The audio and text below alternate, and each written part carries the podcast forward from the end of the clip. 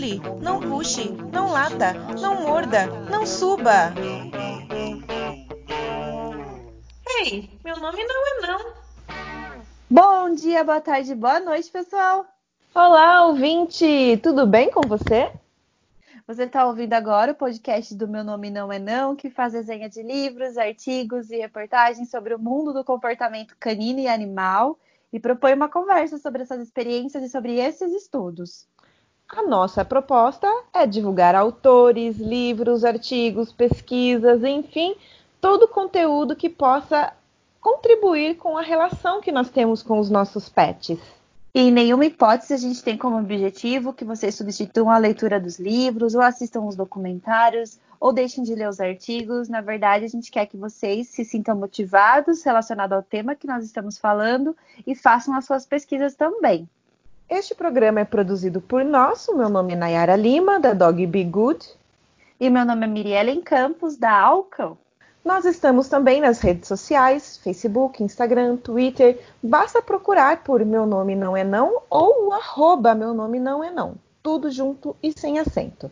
Você também pode falar com a gente através do nosso e-mail, meu nome não é não, arroba gmail.com e conhecer mais sobre nós, baixar os nossos podcasts para ouvir offline no nosso site, meu nome não é não.com. Marquem a gente então nas redes sociais, coloca lá arroba meu nome não é não para mostrar pra gente o que vocês estão fazendo enquanto nos ouvem nessa quarentena. Não sei se vocês perceberam, mas a gente está gravando via Skype por conta da quarentena, né, Naera? Sem contato físico. Então conta pra gente o que vocês estão fazendo para se divertir enquanto ouvem também o meu nome não é não. Fala aí pra gente como está sendo o, seu, seu, o cotidiano de vocês. Vamos piramidar ouvindo meu nome não é não indica a gente para os amigos, dá para compartilhar é, via, via WhatsApp, dá para compartilhar pelo direct, enfim, vamos contribuir para que mais pessoas aproveitem bem a quarentena escutando meu nome não é não. É isso aí. E hoje a gente vai falar sobre o quê? Sobre o último episódio, né, Nayara? Sim, finalmente chegamos ao fim da série Enriquecimento Ambiental na Real. Então, bora começar o episódio de hoje.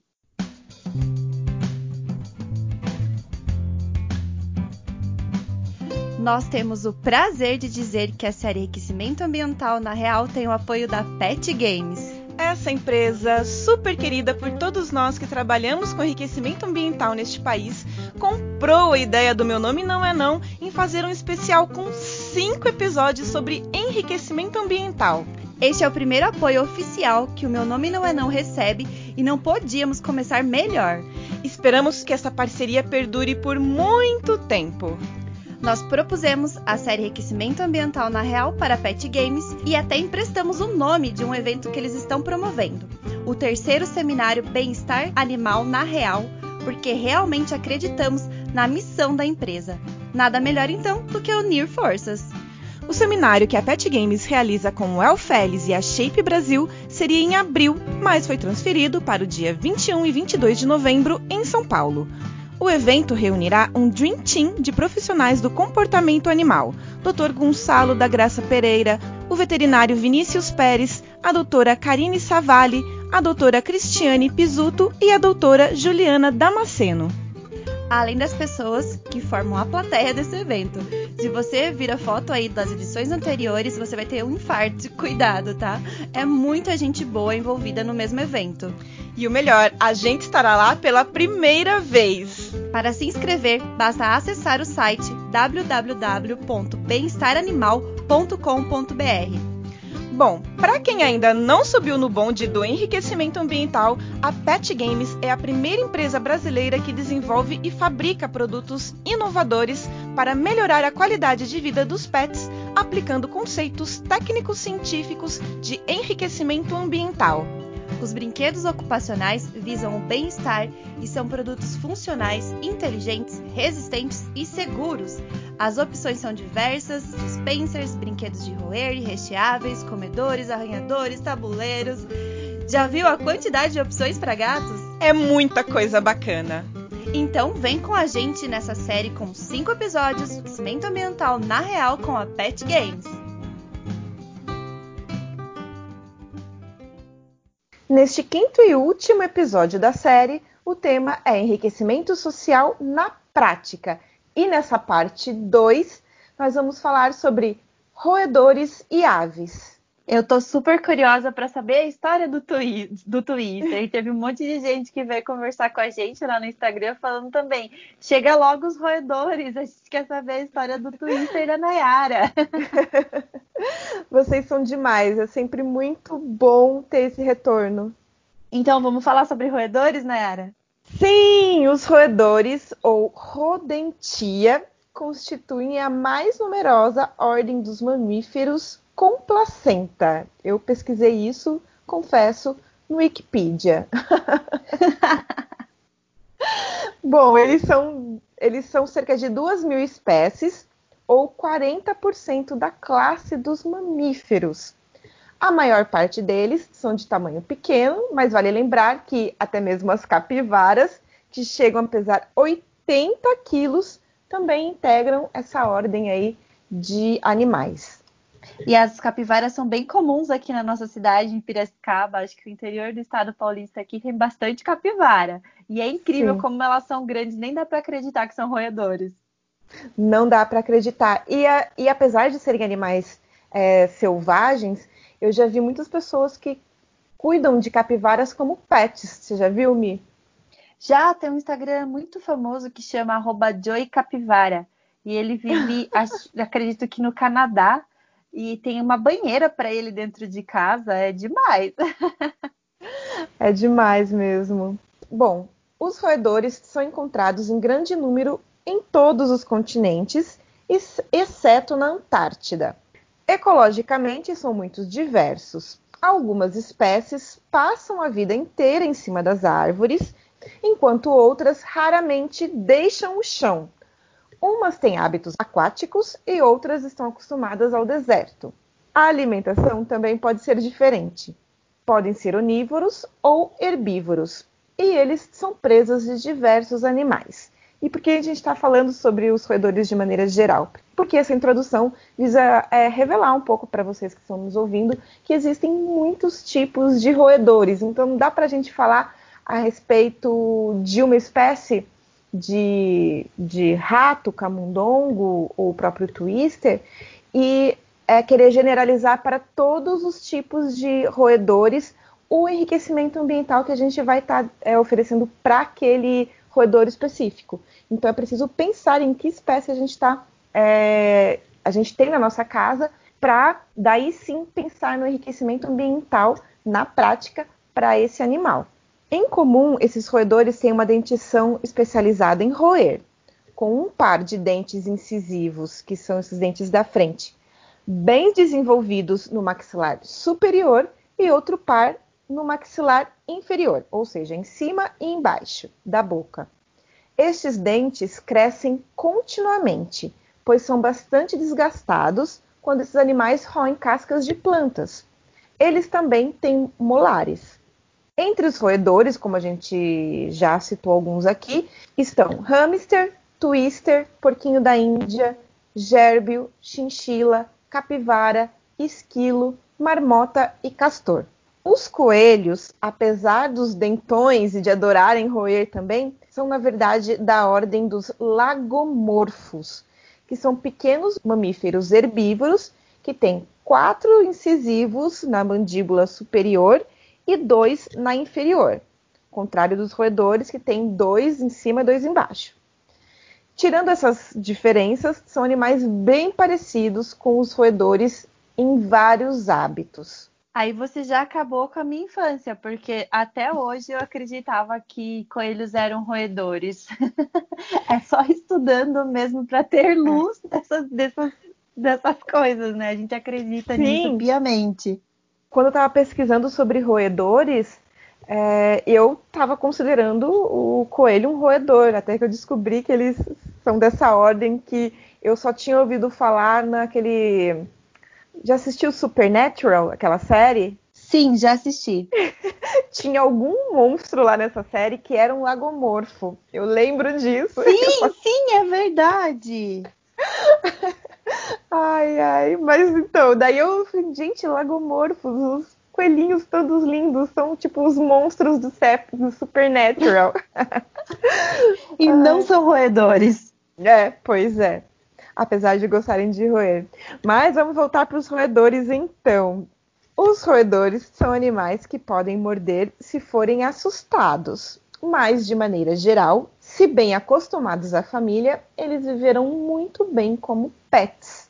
De acordo com a Pet, que é uma associação brasileira que faz análises do mercado pet, os roedores não são tão comuns nas casas brasileiras. Eles estão no grupo de pequenos animais que vivem como pets e são 2,3 milhões.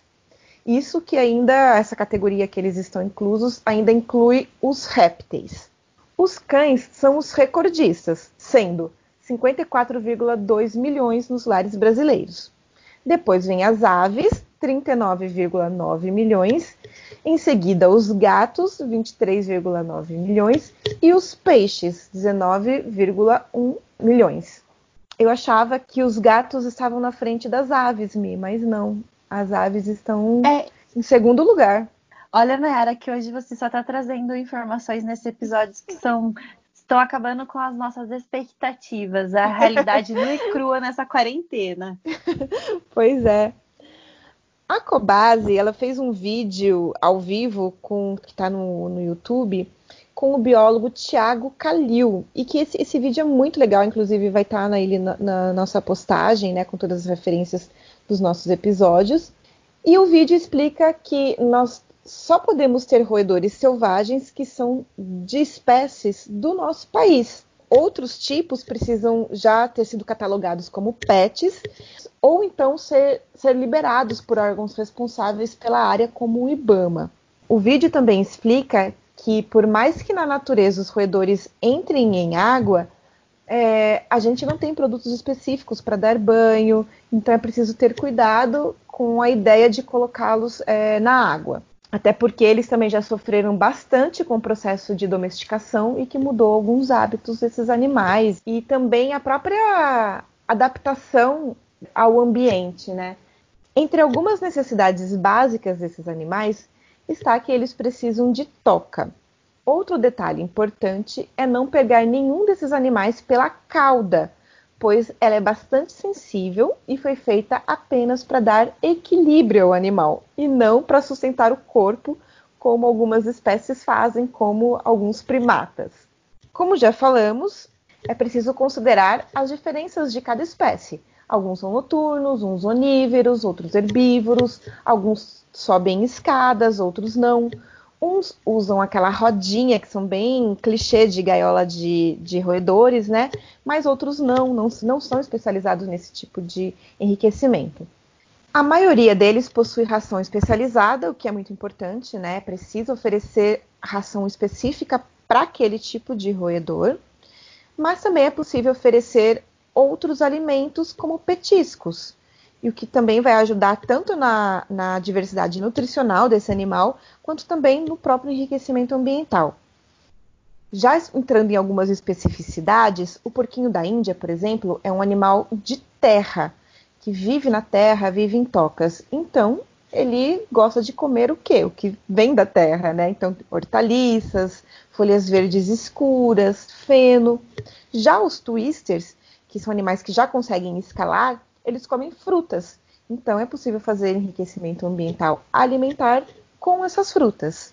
É incrível, né? Como, quando a gente começa a observar as características daquele tipo de animal, a gente já, já começa a ver similaridade com o que seria de enriquecimento para o animal na prática. Como você falou agora, né? uhum. né? Se o, se o roedor vive em toca, provavelmente ele vai gostar de raízes, né? Que é o que tem mais próximo dele. Se o roedor uhum. vive mais para o alto, né? Ou se o animal vive mais para o alto, ele vai gostar de, de frutas, coisas que já estão mais ali nas copas das árvores, né? Ou folhas, ou né? Ou folhas. É muito legal isso, a gente observar essas particularidades na hora de oferecer, né? O enriquecimento. É, e lembrando que o enriquecimento ambiental alimentar, esses petiscos, é importante você conversar com um veterinário ou com um especialista também para não, não errar. Porque, por exemplo, nesse vídeo da Cobase, o Kalil, ele diz que alface, por exemplo, não é tão legal pro porquinho da Índia, porque pode dar diarreia. Só que alface, pra gente que é leigo, alface e uma couve é, a mesma, é quase a mesma coisa, né? Mas já sofreu tantas alterações esses alimentos também, né? Já, já são alimentos que recebem doses de agrotóxicos, então é preciso a gente saber um pouco também aquilo que a gente está oferecendo e perguntar para um biólogo, para um biólogo, para um veterinário, para um especialista mesmo, o pessoal da própria loja deve ter orientações a respeito disso, né? É, claro que uma loja confiável, para você saber realmente o que é possível oferecer para o seu roedor. Muitos roedores vivem em colônia na natureza, mas como eles se reproduzem muito, é preciso tomar cuidado em juntar e fazer o enriquecimento social desses animais com membros da própria espécie. O ideal é ter pares do mesmo sexo. Eles podem brigar? Podem, principalmente por causa de território. Mas é, a dica é comprar esses animais em dupla.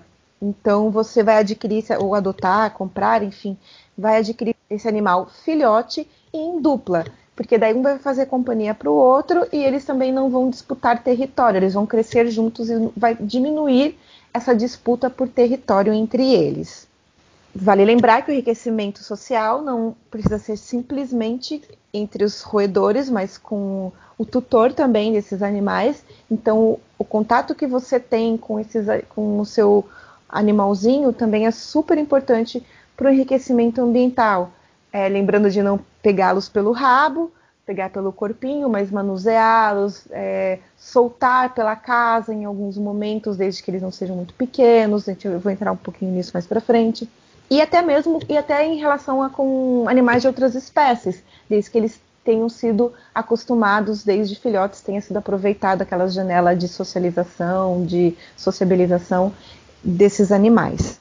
Assim como existe a gatificação, também existe a ratificação, que é deixar a gaiola do animal repleta de desafios e opções.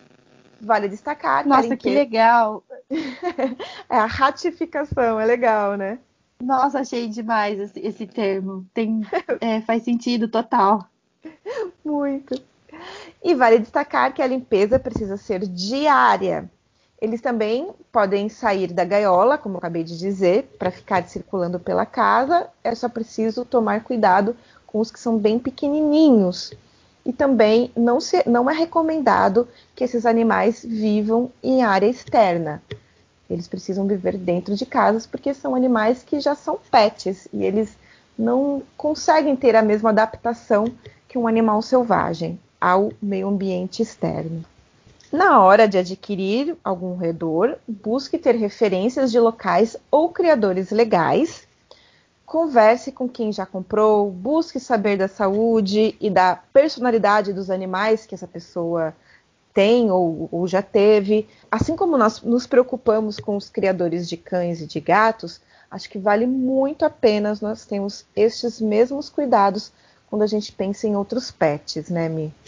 Eu acho que é essencial, na verdade, quando a gente escolhe um bichinho, qualquer ele que seja, ainda mais um bichinho que não faz parte do mesmo mundo que a gente, tanto quanto os cães já fazem, os gatos uhum. já fazem. Nesse sentido, ainda mais importante que a gente busque todas as referências.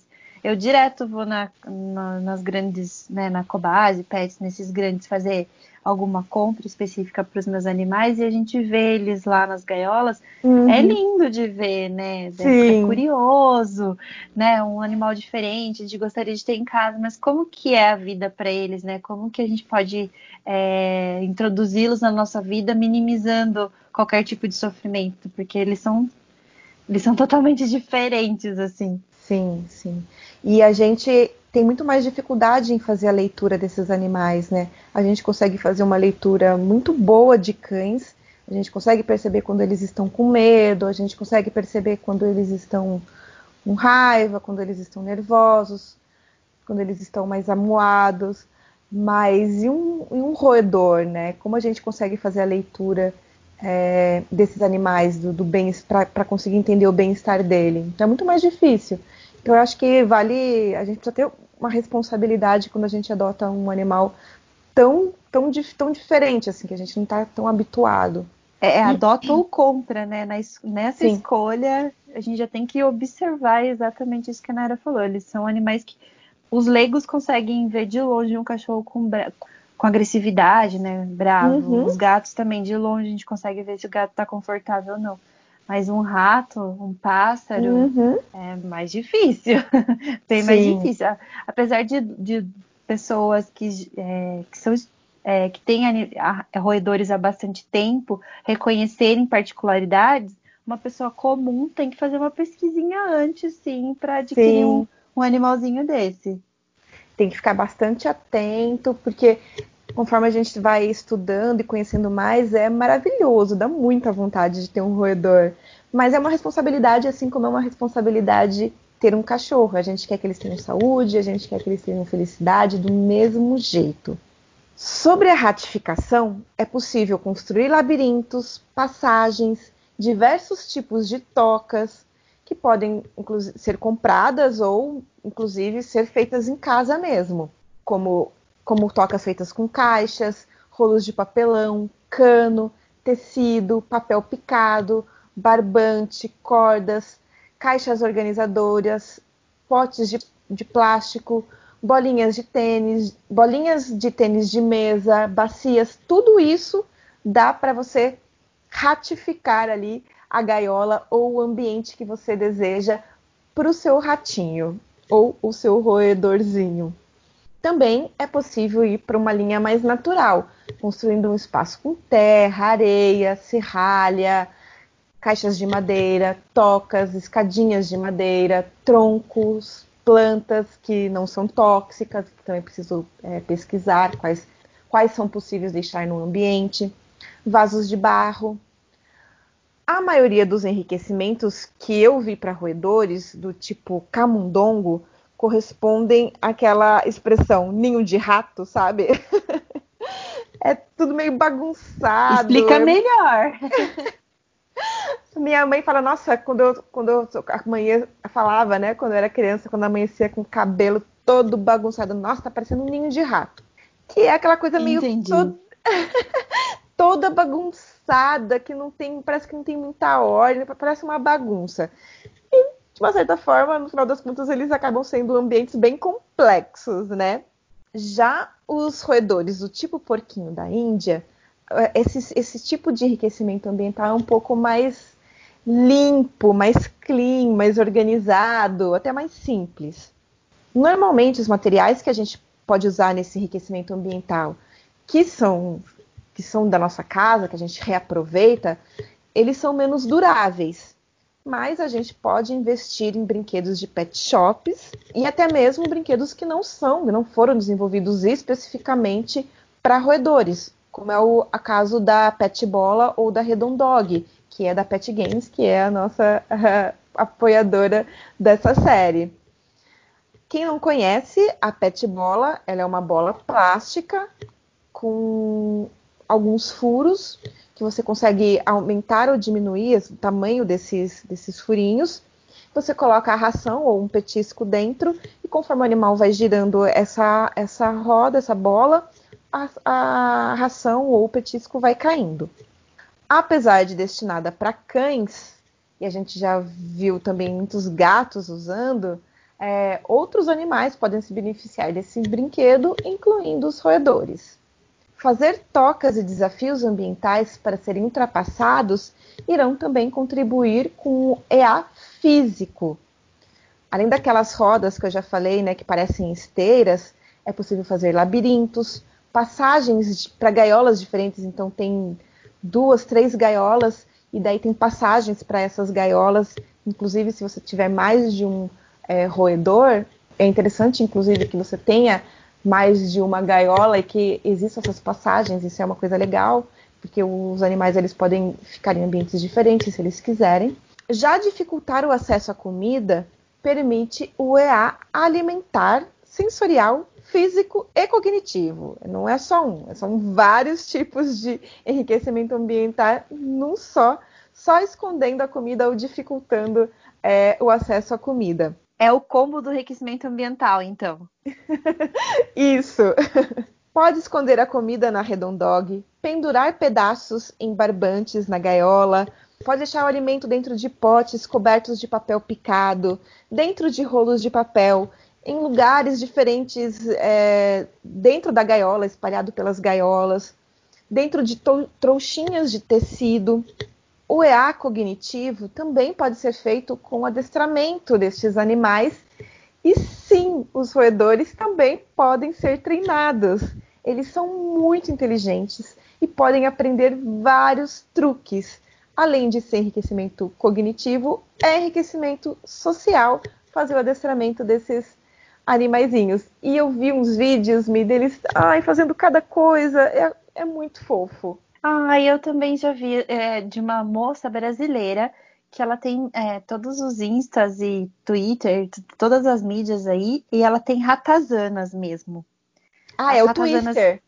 É o Twister, isso. É, o Twister é a ratazana, né? O Twister é a ratazana. Ela... O Twister é um nome menos é, pes pesado. Porque... menos agressivo. É quando fala em ratazana, as pessoas ficam pensando em animais de esgoto, né? Uma coisa meio trash. Não, elas são lindas. Elas são todas fêmeas. eu acredito que são seis ou oito. E ela deixa soltas pela casa, mas ela tem todo um preparo lá da casa. E elas têm é, ratificação para que elas uhum. usem. E ela tem pela, elas têm pela casa toda. Com, é, com, é, sabe, canos de encanamento, só que Sim. maiores, assim. Eles Sim. são como arranhadores pela casa da, da moça. Só que são. Nossa, ela, que legal. Ela ensinou eles a subir, ela ensinou eles a pedir comida. Então, pra, tipo, pra pedir comida, todas elas ficam de pezinha, com as patinhas oh, para cima. Ai, é demais. Lembrando eu, eu que... já vi girando, eu já vi girando, eu já vi Ai, é abrindo é gave, gavetinha é incrível. Passando por é labirintos, né? Lembrando, da Nayara, que muitos dos animais que são utilizados para testes de medicamentos e também testes cognitivos é, em laboratório são animais é, roedores, né? Na grande maioria são roedores. E eles, de certa forma, são treinados para aquelas atividades, né? Realmente, sim, são mesmo. E são animais muito, muito inteligentes mesmo. E ágeis principalmente. Age. A gente tem um Drops que fala sobre um teste que os pesquisadores fizeram. Acabei é... de me é. lembrar desse Drops, que você fez esse Drops, inclusive, Sim. né? Foi. Demais. So... Tem que, o pessoal tem Como que ir lá muito ouvir. legal. Era sobre fazer tinha uma brincadeira de esconde-esconde com esse com os os camundongos, os ratinhos, e eles riam e eles entendiam quando era o momento deles é, buscar o pesquisador, né, procurar, quando era o momento deles se esconderem. Então é muito legal essa pesquisa que foi feita. Vale a pena escutar esse Drops, que é muito fofo. Nas nossas referências, é, nós vamos deixar um vídeo de um porquinho da Índia fazendo vários truquezinhos Dá para montar uma pista de agility para ele, dá para treinar o faro deles, dá para treinar tanto é, usando a indução quanto o shaping. Além disso, dá para brincar muito de esconde-esconde, de cócegas, como eu acabei de dizer, que são as referências aí desse Drops. E eles são realmente encantadores, dá muita vontade de ter um, um Twister, uma Ratazana ou um Camundongo no artigo Enriquecimento Ambiental em Roedores, utilizados para experimentação animal, revisão de literatura, de Lívia Camargo Garbim, Rafael Rezende Faleiros e Luiz Alberto do Lago, os autores dizem que a exposição de roedores a uma variedade de estímulos como brinquedos, túneis, rodas de exercício, permite que o animal expresse o comportamento natural. A interação social é importante para eles e pode ser realizada ao se permitir, ao se permitir contato visual, físico, auditivo ou olfativo com outros animais, incluindo nós. A atividade física, por outro lado, é uma, é uma oportunidade de estimular também o contato social e a capacidade cognitiva do animal. Eles também colocam que não há uma padronização ou critério para a utilização do enriquecimento ambiental. E os seus objetivos geralmente, geralmente são vagos e de difícil interpretação da eficácia do resultado.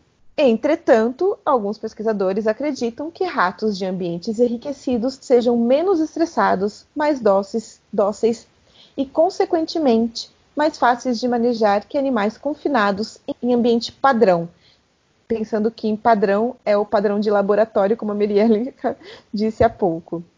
Inclusive, animais mais velhos que vivem em ambientes enriquecidos têm uma redução da dopamina do estresse, o que pode indicar uma melhor adaptação do animal aos estresses, principalmente quando falamos de animais de laboratório e que servem para experimentos.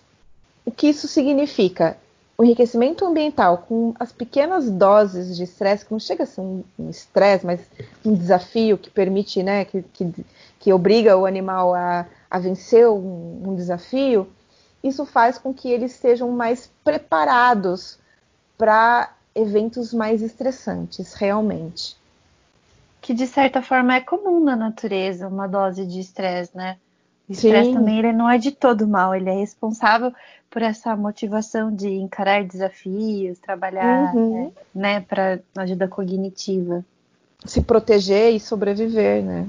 A ideia é que os animais submetidos a estímulos constantemente possuem uma liberação de cortisol, né, e sofrem menor variação e uma adaptação mais rápida aos estímulos estressantes repentinos. Os autores trazem a informação que esse fato pode ser explicado melhor pela plasticidade cerebral e características emocionais apresentadas pelos animais. E apesar do cortisol ser tóxico para os neurônios, não foram encontradas consequências negativas à saúde dos animais que foram pesquisados em relação ao enriquecimento ambiental. Eles chegam à mesma conclusão de um dos autores que eles usam como referência, o espanhol Gregório Segovia. Quem quiser saber mais a respeito de enriquecimento ambiental, ele é uma boa referência, Gregório Segovia. E que considera que o enriquecimento ambiental reduz a reatividade ao estresse dos, dos sistemas dopaminérgicos e colinérgicos pré-frontais. Ou seja, é no cérebro, gente. tudo isso que a gente tá, tudo isso que eu estou falando, a gente já entrou bastante em detalhes é, nos episódios anteriores dessa série e a gente foi bem teórica, mas é legal mostrar um pouquinho de como funciona a relação entre a prática dentro dos, das pesquisas, né, do enriquecimento ambiental e a própria pesquisa. Os autores também destacam que, entre aspas, estudos têm demonstrado que os métodos utilizados podem, com o tempo, se tornar monótonos, passando a não mais estimular a capacidade cognitiva do animal. A combinação de fatores sociais e a exposição frequente a estímulos novos se mostram necessários para o enriquecimento ter efeito máximo. Fecha aspas. Porque assim, é porque, desculpa atrapalhar, Ana, mas é que na natureza também as coisas não permanecem iguais sempre, né? Se eles não. estivessem num contexto natural, as plantas mudam, as estações do ano mudam, as frutas mudam de cor, mudam de sabor, as uhum. raízes também. É, provavelmente as tocas também vão mudar, porque os seus é, inimigos ali, os seus predadores, podem encontrar as tocas, então eles vão mudar é. também. Então Pode é sempre chuva, um desafio. Né? Eu acho que esse é o principal desafio que fica para nós como tutores, né? A reinvenção do enriquecimento ambiental para os nossos pets. Sim. Eles também afirmam que a variedade alimentar pode ser uma forma interessante de se promover o enriquecimento ambiental, especialmente em espécies com dietas generalizadas, como os roedores. Tal alteração estimula a procura do alimento pelo animal, assim como o seu manuseio, e pode melhorar a condição nutricional dele. Sobre o que pode ser usado, os pesquisadores escrevem que, entre aspas, sabe-se que certos objetos podem ter mais valor funcional que outros para os animais. E esses valores também podem modificar de acordo com o grupo exposto a tais objetos. O estado motivacional irá variar de acordo com o objeto empregado e a forma em que pode ser utilizado. Os roedores parecem preferir as redes e abrigos nos quais podem se proteger da luz. Os objetos podem distrair as cobaias e reduzir o seu estresse, porém a sua presença não significa que estejam necessariamente enriquecendo o ambiente. Em alguns casos, pode inclusive aumentar a agressividade dos machos. Fecha aspas. Ou seja, não necessariamente um objeto novo no ambiente vai ser uma coisa boa. É preciso a gente ter uma atenção e um cuidado a respeito daquele objeto que a gente está inserindo e prestar atenção no animal para tentar fazer uma leitura do que está acontecendo, se aquilo está sendo estimulante de uma forma positiva ou está estimulando de uma maneira negativa o animal. Essa pesquisa é legal também porque ela fala de música, e eles dizem que parece que não deu muito resultado. Na verdade, até piorou alguns comportamentos de ratos quando essa música era, era tocada em ambientes mais tumultuados ali, com vários ratos. Então, mais uma vez, cuidado com o enriquecimento sensorial usando música. Eles também falam, entre aspas, o entendimento inadequado do comportamento da espécie leva ao enriquecimento baseado mais em valores antropomórficos do que na necessidade do animal, contribuindo para o enriquecimento ineficiente e para a interpretação inadequada dos resultados. Fecha aspas. Mais uma vez, é preciso pensar na escolha do tipo de enriquecimento ambiental utilizado. E também o enriquecimento ambiental é, vai ter diferenças quando a gente pensa na estrutura do alojamento, na idade do animal, no sexo, no histórico dele. A Fiocruz também tem uma publicação sobre este assunto intitulada Enriquecimento Ambiental. Qual a melhor forma de utilização do enriquecimento ambiental para camundongos em biotério, que são animais usados em experimentos? Na pesquisa que fizeram, foi usado um sistema de gaiolas interligadas com diferentes tipos de enriquecimento ambiental em cada gaiola. Com relação a abrigos, uma gaiola contava com um abrigo que se vende em, pet shop, a chamada toca iglu, versus um túnel de PVC, que estava na outra gaiola. Ou seja, tendo as gaiolas interligadas, os ratos poderiam escolher entre o iglu, o produto do pet shop, o iglu, que estava numa gaiola, ou o tubo de PVC, que estava na outra gaiola. No quesito nidificação, ou seja, ninhos, havia a opção com uso de papel absorvente versus na outra gaiola, touca cirúrgica. E no quesito atividade lúdica, as gaiolas tinham opções tubo com guiso versus, na outra gaiola, uma bola com guiso. Os pesquisadores Gabriel Oliveira, Miguel Brook e Thais Veronese mensuraram do período inicial de interação ao final, através do uso de cinco dias de utilização. Os resultados demonstram que, de forma geral, os camundongos apresentam reduzido interesse ao uso de qualquer tipo de EA na idade de infanto, quando eles são mais novinhos, tendo como principal atividade comportamental o repouso, quando eles são bem filhotinhos. Então, se você está com um camundongo filhotinho, saiba que quando ele quando, enquanto ele for novinho, ele vai gostar de ficar mais em repouso mesmo, e isso é normal. Na sexta semana de vida, há um expressivo aumento do interesse pelos tipos de enriquecimento ambiental, porém de forma heterogênea, ou seja, a variação do interesse entre os indivíduos pela utilização do EA pode ser muito reduzida em alguns indivíduos e muito intensa em outros. Já na idade adulta, esse interesse foi mantido, porém é visível que há uma estruturação hierárquica, onde o dominante do grupo demonstra atitudes agressivas em relação aos outros indivíduos para o uso exclusivo do enriquecimento ambiental. Principalmente quando a gente fala desse brinquedo de pet shop, o iglu. Eles disputavam bastante o iglu.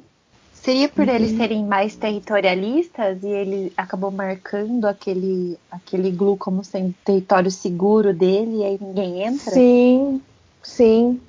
Ou mesmo porque ali ele é o lugar que ele mais gosta, né? Então ele usa como ele tem um sentimento de possessividade, talvez, ali, em relação àquele ambiente.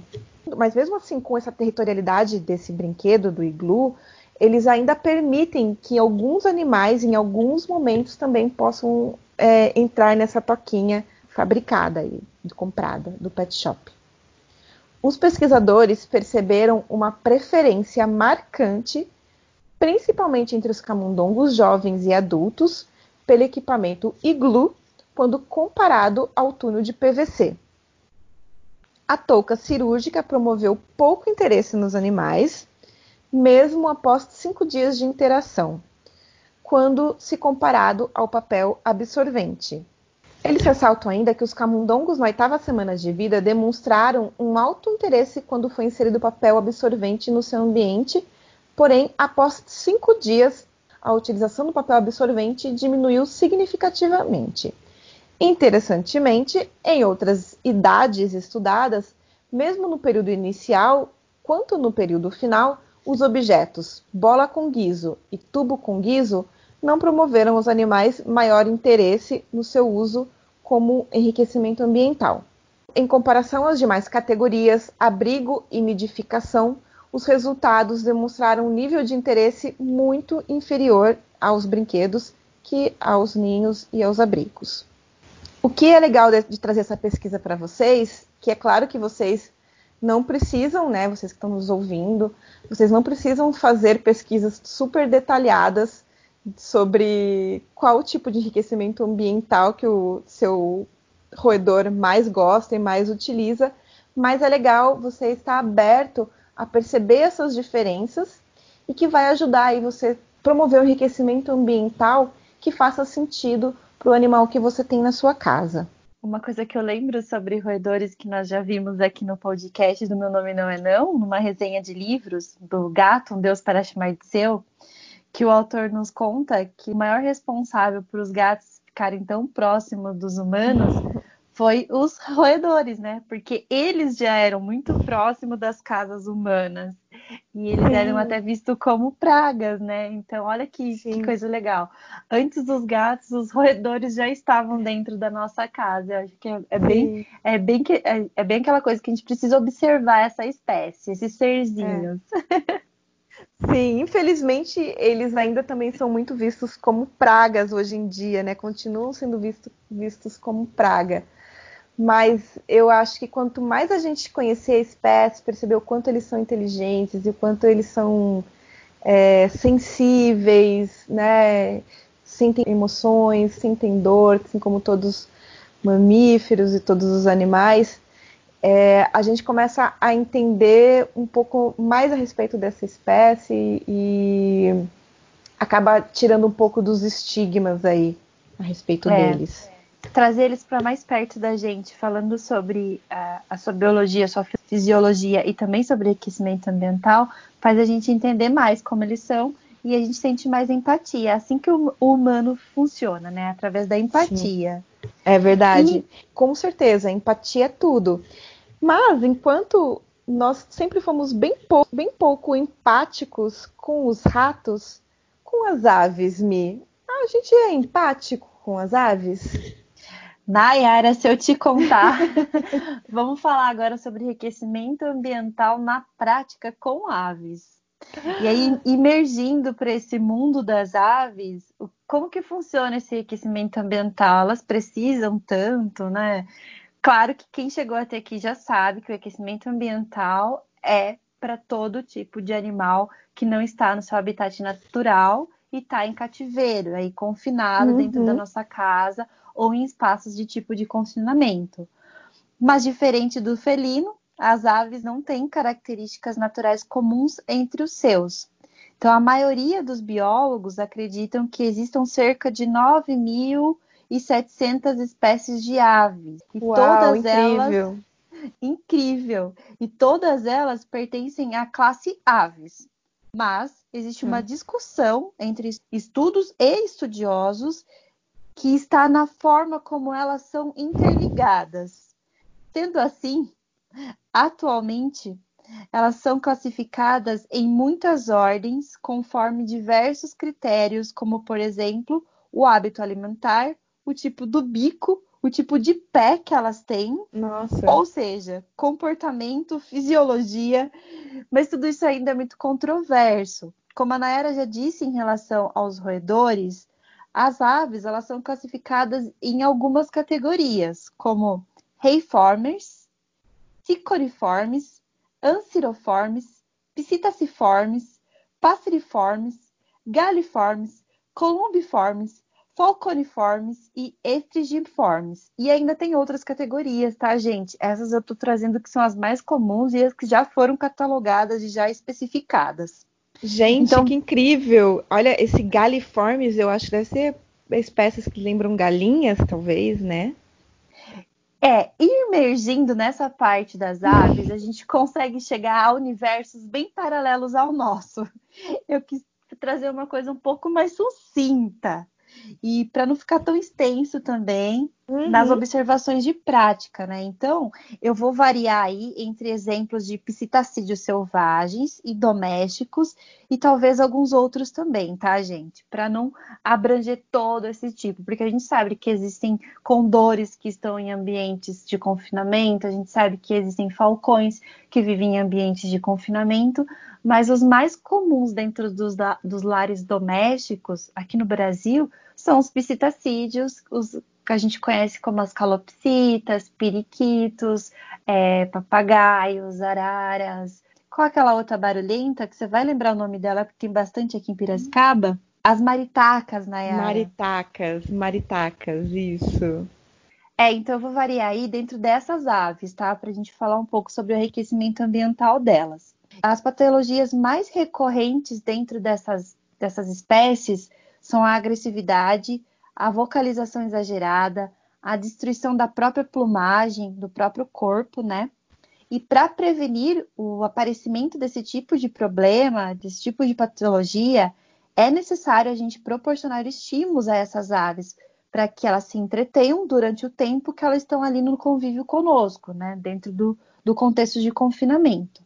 Também é importante que essas aves se disponham é, de um período de descanso, que a duração do período de descanso dessas aves, olha só, pasmem, é bem parecido com o nosso. É de 10 a 12 horas diárias. Que legal. Então, e aí, durante esse tempo, elas têm que ser mantidas às escuras, com no mínimo de ruído possível. Olha o quão parecidas com o nosso convívio Uau. elas são, né? Com a nossa, com a nossa rotina já nosso hábito, né? O nosso hábito diurno. Exato. Além disso, elas podem se assustar com objetos, ruídos, movimentos que aparentemente são inofensivos aos olhos dos seres humanos, né? Uhum. Lembrando aí de, de quando a gente aumenta o volume de televisão, o papagaio da avó assusta na gaiola. Eu lembro disso porque minha avó tinha um papagaio que, que viveu muitos anos na nossa família. E esse tipo de, de sonoridade para elas é, é, muito agressivo. Lembrando das, ave, das aves na rua, quando tem uma, é, um barulho de uma explosão de escapamento de moto, você sempre vê as maritacas voando todas juntas. Já aconteceu de você ver isso, Nayara? Já, já aconteceu. De, eu não me lembro se é barulho de, de moto ou algum outro barulho, mas de, já vi, sim, de barulho de fogos e elas voarem todas juntas. Sim, de fogos, verdade. Elas têm uma enorme inteligência e elas têm um sistema, de, é, sistema nervoso muito complexo. E o sensorial também. E além disso, o sistema sensorial das aves é muito desenvolvido, com aí uma audição muito latente um faro não tão muito bom, mas uma visão maravilhosa. Elas têm uma visão perfeita, muito mais até do que é, algumas espécies de mamíferos. Nos psitacídeos, a complexidade maior fica nas relações sociais. É, o enriquecimento ambiental sendo algo aí muito importante para oferecer uma boa qualidade de vida para essas aves, também tem que pensar nesse contexto social dos psitacídeos como sendo algo ainda mais valioso. Porque normalmente essas aves elas vivem em pares na natureza e elas vivem em pares por toda uma vida, chegando ao ponto de que se algum desses dois indivíduos falecer, o outro ou falece também por depressão e tristeza. Já existem estudos comprovados sobre isso. Ou é, eles vivem, continuam a viver para o resto de suas vidas sozinhos. Ai, que triste. E como eles, eles são, são fofos, né? São monogâmicos e fofos. Ai, gente, tô apaixonada. E existe um grande problema se a gente força o convívio dessas aves a gaiolas pequenas e solitárias. É praticamente ceifar uma boa parte da sua conduta natural.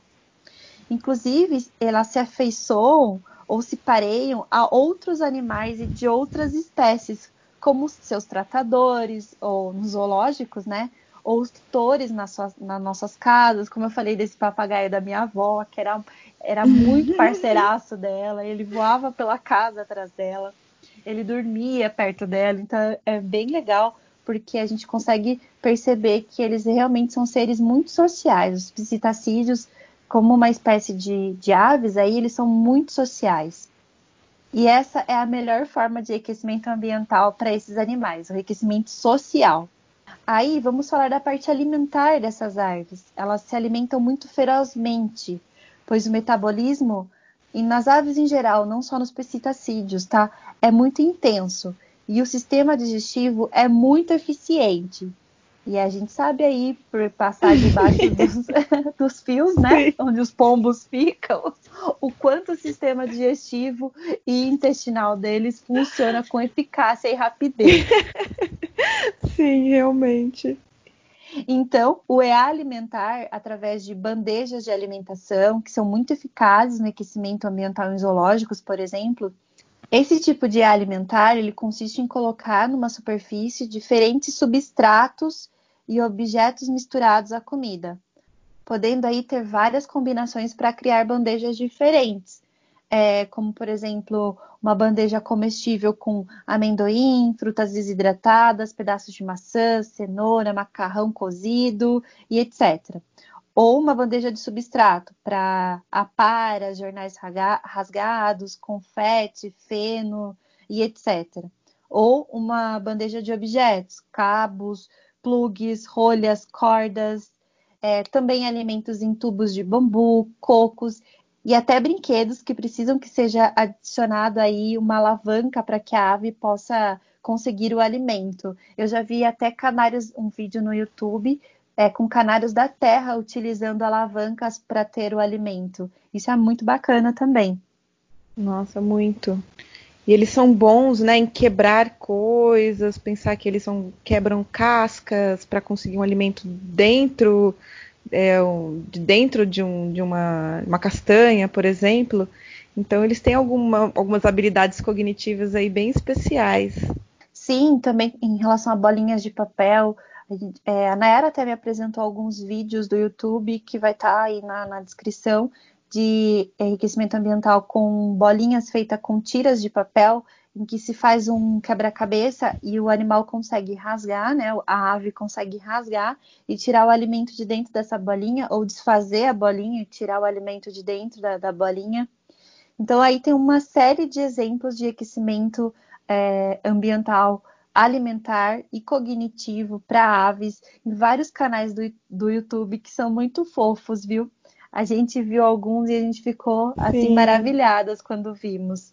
É mesmo. E as pessoas elas têm uma destreza, né, para fazer os enriquecimentos é, para esses animais, de fazer realmente uma, uma cápsula com papel, né, e deixar lá dentro a comida. É assim.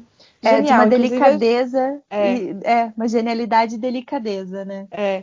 é. Inclusive a gente pode de repente no final falar, principalmente para as pessoas, é, que a gente esqueceu no, no né, no episódio passado de dar dicas de alguns alguns Instagrams que, que ensinam a fazer enriquecimento ambiental, né, Mi? Sim, de repente, sim, sim, verdade.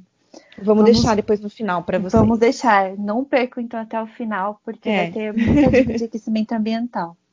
É, outra ideia também muito comum para psitacídeo, principalmente que são aí que gostam muito desse contato, é, desses, desses jogos cognitivos, é fazer móveis com diferentes materiais, como sisal, e colocar frutas, frutas cortadas de formas diferentes, para trazer aí experiências sensoriais, físicas e cognitivas para essas aves. Pensando é... que na natureza eles teriam que pegar esses alimentos da, da árvore, né? É bem interessante mesmo esse mobile. Sim, móveis ou guirlandas que a gente coloca em alguns objetos dentro da gaiola ou dentro do espaço onde a ave fica, em que ela possa ir bicando e tentando retirar o alimento de forma diferente. Isso também se intitula no EA físico, a gente fala que é o combo, né? Uhum. Falando ainda um pouco mais sobre EA físico, as aves elas são rasteiras e é, esse tipo de ave, os psitacídeos, eles são aves rasteiras que têm asa, voam e tudo mais, mas são aves mais rasteiras. E eles se sentem muito bem utilizando as patas e os bicos para alguma função. Então, como a Nayara disse, essa questão de quebrar é, elas têm bico, bicos muito fortes, elas gostam realmente de utilizar o bico para esse tipo de função.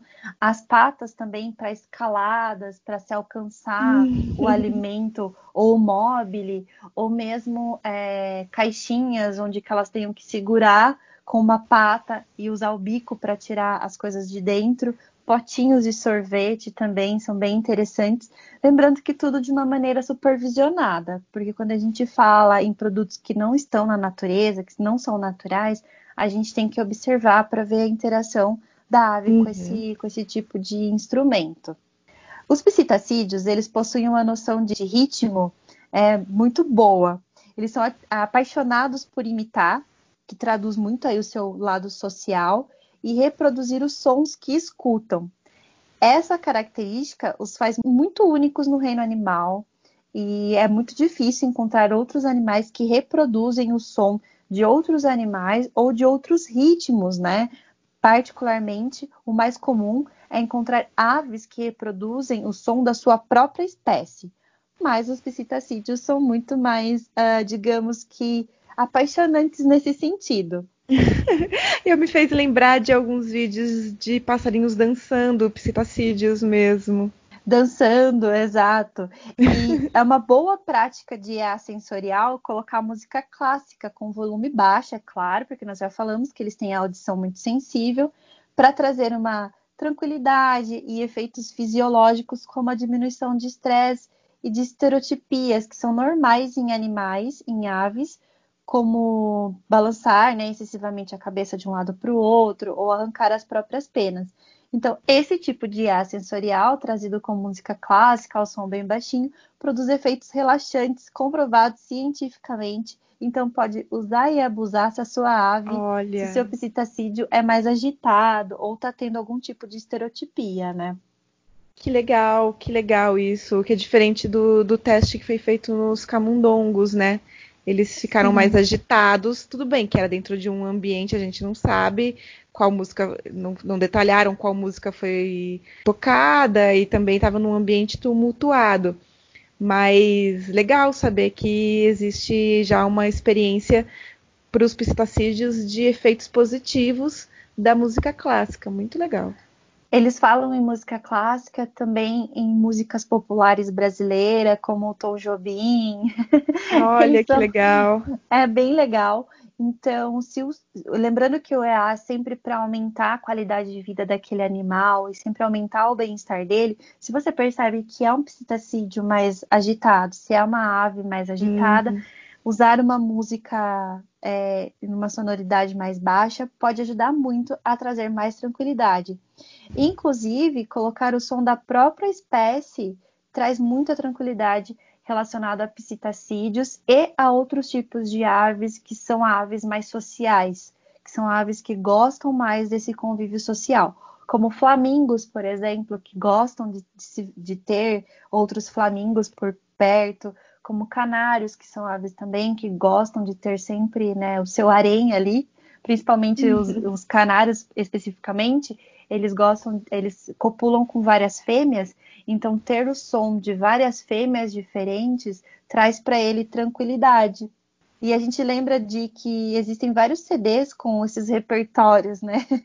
Você já é chegou é em alguma casa de ração, alguma agropecuária, até de pessoas mais velhas, né? Dentro desse contexto, uhum. eles já entendiam que o som de animais trazia uma, uma o som de outras aves trazia essa tranquilidade, esse bem-estar, né? Legal. A comunicação verbal dentro da espécie de psitacídeo, ela é, é uma particularidade que encanta a nós humanos, como a Nayara já comentou, ela já ouviu psitacídeos dançando por aí, mas com certeza também você já ouviu psitacídeos vo vocalizando coisas legais e não tão legais assim, né? Inclusive, não é à toa que existem piadas com papagaios, né? E os papagaios, eles são considerados piadistas, porque eles são animais sim, que realmente, sim. realmente falam com a gente. E é essencial para a sobrevivência dessas aves, viu? Esse tipo de reprodução, esse tipo de vocalização e essa comunicação verbal entre indivíduos da mesma espécie ou entre os seus pares que eles se afiliaram. Tanto para a reprodução, ou seja, para a busca de novos parceiros, como também para identificação de outras aves predadoras ou de outros animais predadores, ou também para uma amenização social, né, para eles se, se sentirem interagiram socialmente com o meio onde eles estão vivendo. Como eu já introduzi aí um pouco mais antes, as aves em geral têm a visão como um dos seus principais sentidos. É, porque imagina aí, de longe, você lá do céu, lá do alto, você tem que encontrar uhum. o seu alimento, né? Então, sendo assim, apostar em brinquedos coloridos e com cores bem vibrantes fazem com que essas aves sejam mais interessadas em uma atividade. Além de promover a saúde do bico, porque os psitacídeos eles têm muitos problemas em relação ao bico, promovendo aí uma escamação mais cuidadosa. Na natureza, normalmente, eles quebrariam frutas, cascas e etc., para ter o alimento de dentro, né? Para ter a polpa, porque eles ingeririam só a polpa. Mas é, dentro da gaiola, a gente vai fornecer isso de outras formas. Então é legal que os brinquedos sejam bem coloridos, bem atrativos, para que eles fiquem interessados em como os nossos cães vão roer, as aves também têm essa necessidade de estar tá utilizando o bico. Em se tratando do EA físico, é, em nenhum estudo que eu observei é, substituiu-se a necessidade dos voos, né? Mas a gente sabe que isso é muito complicado em relação a aves que estão em cativeiro. Uhum. Mesmo em cativeiros que são zoos, né, ou em casa, elas sim necessitam de espaços muito maiores que a envergadura de suas asas, que lhe permitam é, imitar, pelo menos, os voos, ou planar como uma simulação de mergulhos e etc. Nenhum dos estudos, viu, Nayara? Todos o que, todos os vídeos, todas as, as as matérias que eu vi com reportagens simples, nenhuma delas falou sobre aquecimento ambiental especificamente físico, nenhuma delas falou que o voo é substituível.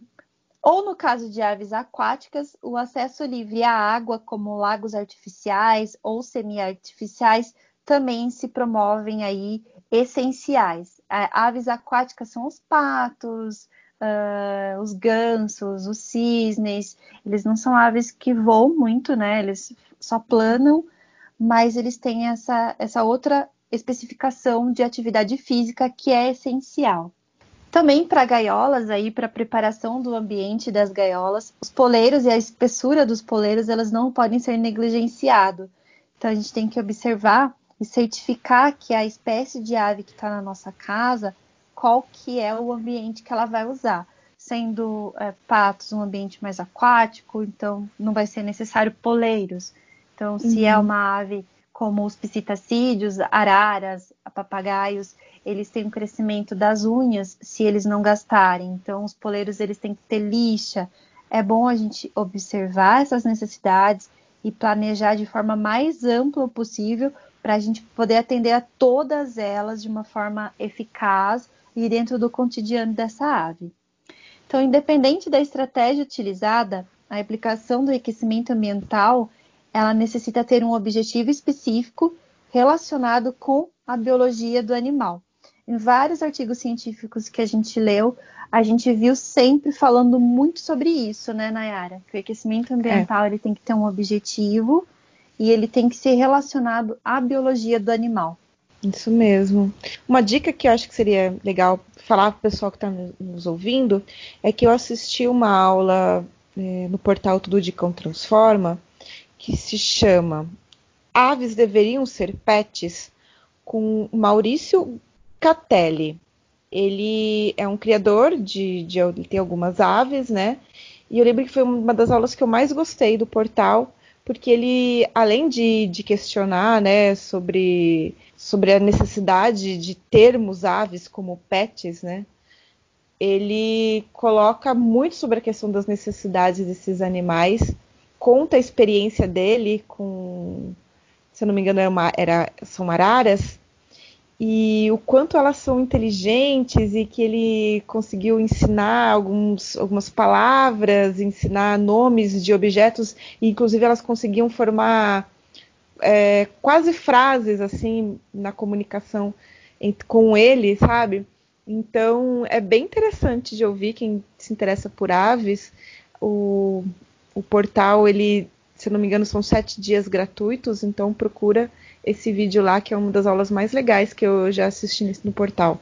Sim, é muito bom essas referências e influências. Hoje mesmo eu tava, eu não coloquei no texto que a gente está resenhando hoje, mas eu estava lendo uma matéria na revista Cães e Companhia sobre aves, os oito cuidados básicos para as aves no inverno.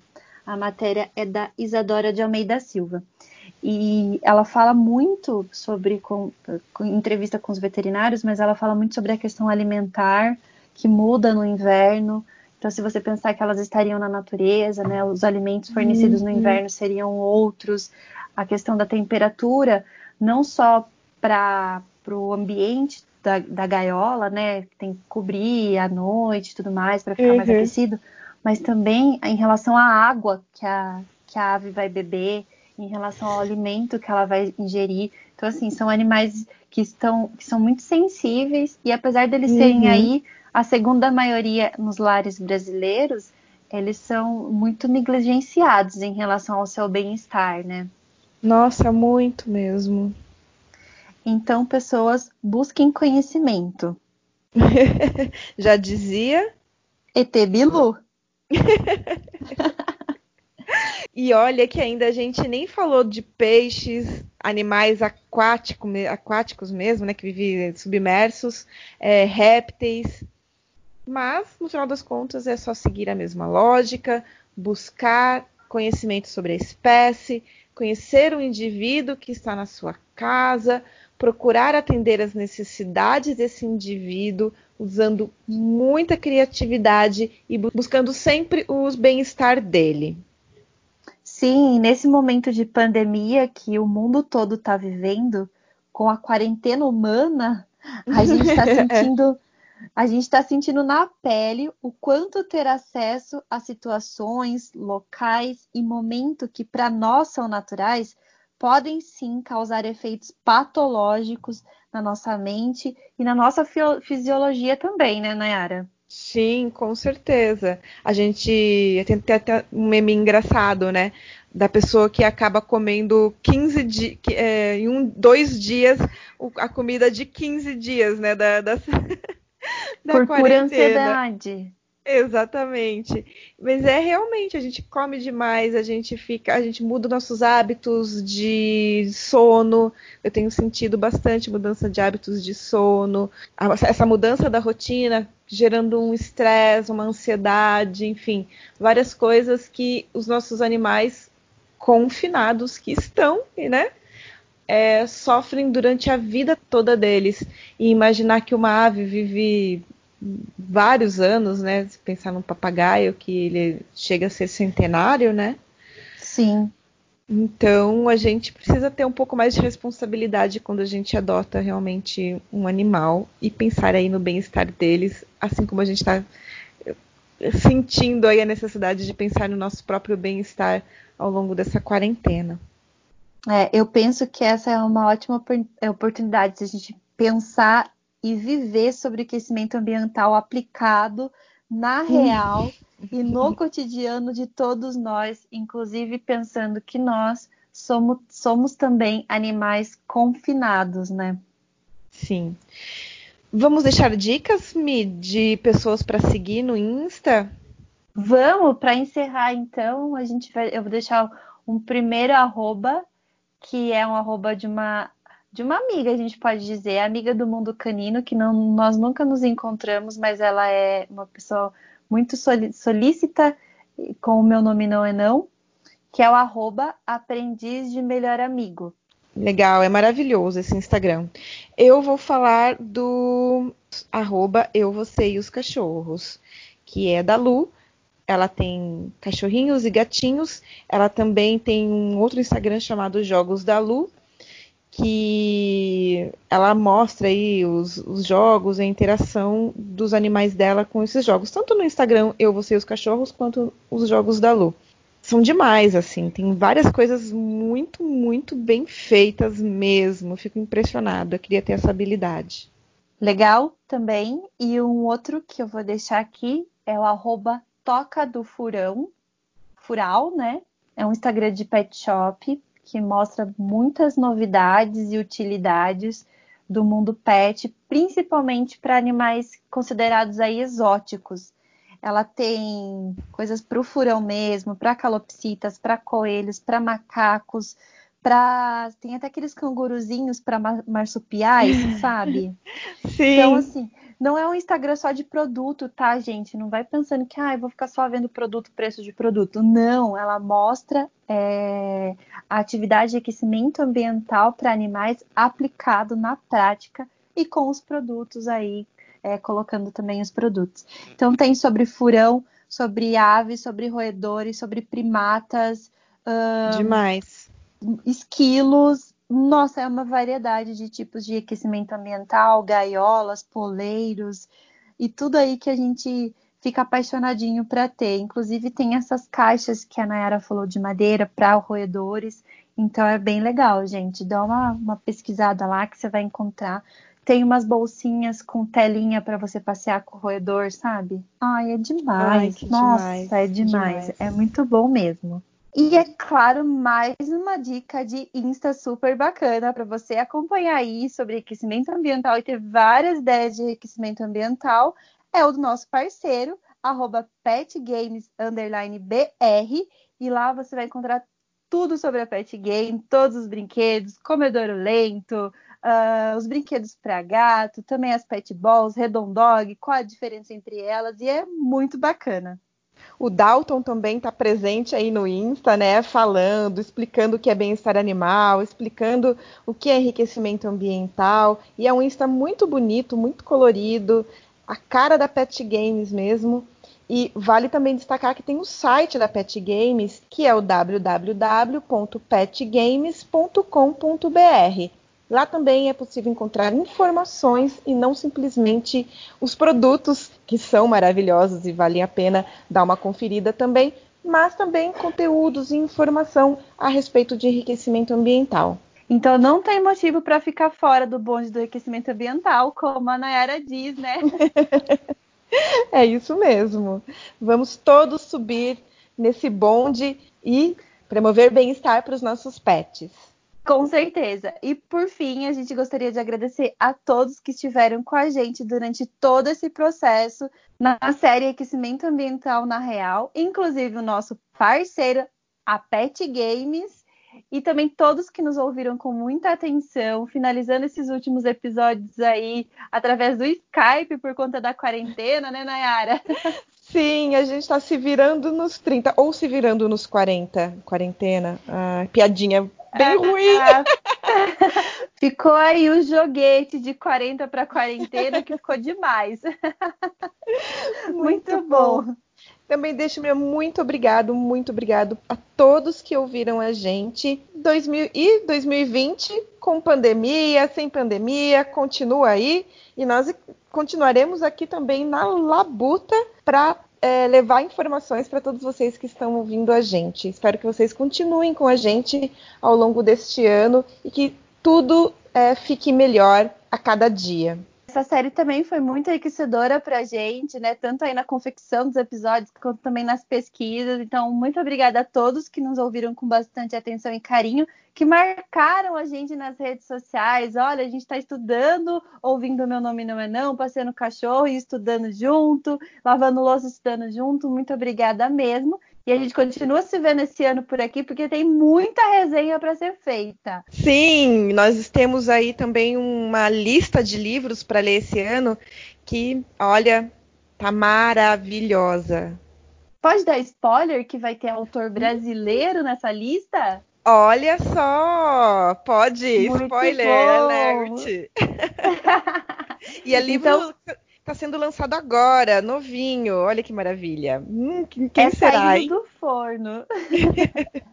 mas antes a gente ainda tem um outro livro, mas também é segredo. Vocês vão ouvir só quando o podcast for lançado mesmo. Aguardem cenas dos próximos capítulos Obrigada, então, pessoal. Vamos deixar os nossos Instagrams também para as pessoas seguirem, né, Mi? Isso! Sigam a gente nas nossas redes sociais particulares. O meu, Miriellen, é arroba com dois U underline cão. E o meu é Dog Be Good. É isso aí, Nayara. Obrigada, viu, pela parceria e para encerrar, a gente vai deixar vocês com o spot do nosso apoiador, a Pet Games, que vai contar aí um pouquinho a respeito da história da Pet Games. Eu acho que para todo mundo que tem interesse em conhecer mais a respeito de empreendedorismo pet, vale muito a pena conhecer e escutar esse spot. Dessa empresa super brazuca, vale a pena mesmo. Então, obrigada, pessoal. Valeu, até mais. Beijinho, tchau.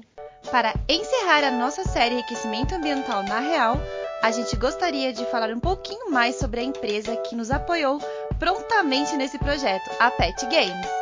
Conhecer um trabalho tão empreendedor quanto o da Pet Games só tem a acrescentar a nossa formação.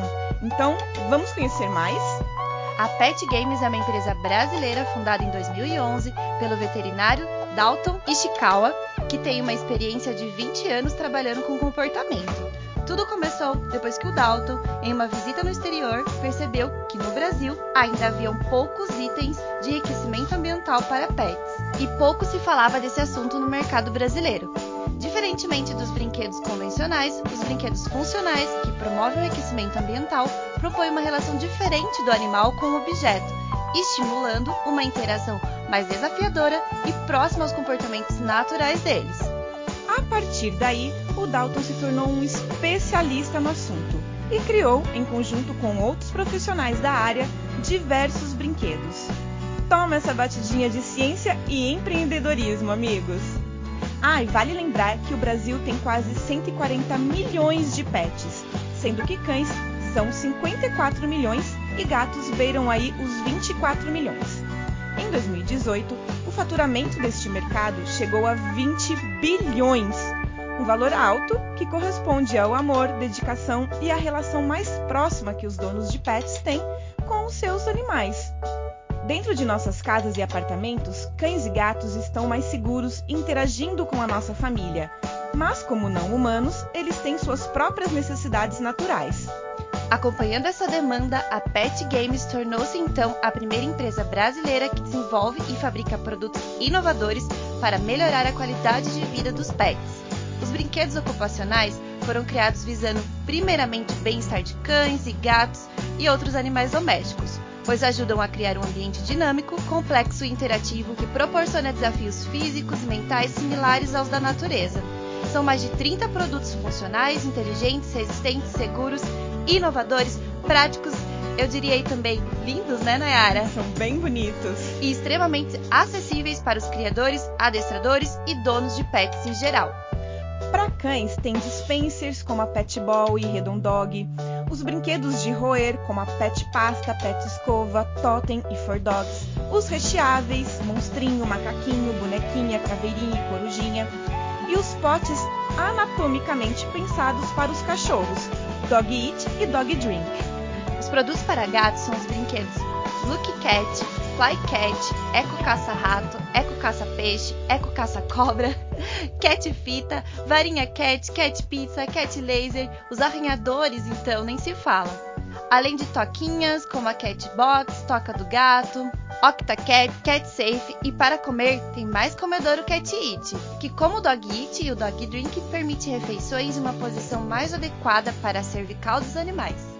Para os dois tipos de animais ainda tem a Pet Bolhas, a Pet Fit, seis tipos de tabuleiros, damas, trilha, disco, gaveta, roleta e xadrez. Apesar da diferenciação de brinquedos para cães e gatos, é possível fazer várias trocas entre um e outro. E se você tem outro tipo de pet em casa, coelho, ave, réptil ou outro animal, não tão comum assim, também é possível usar os brinquedos. Basta ficar atento à interação que o animal faz com ele. No site da Pet Games você pode saber mais sobre cada um desses produtos, além de ter dicas sobre como inserir brinquedos na rotina do seu pet. Então o site é www.petgames.com.br. Agradecemos mais uma vez ao Dalton e à Pet Games pelo apoio nessa série, assim como a Well Feliz e a Shape Brasil pela realização do terceiro seminário Bem-Estar Animal na Real. Muito obrigada a você que nos ouviu até aqui. Um beijinho e tchau! Não pule, não puxe, não lata, não morda, não suba. Ei, meu nome não é não.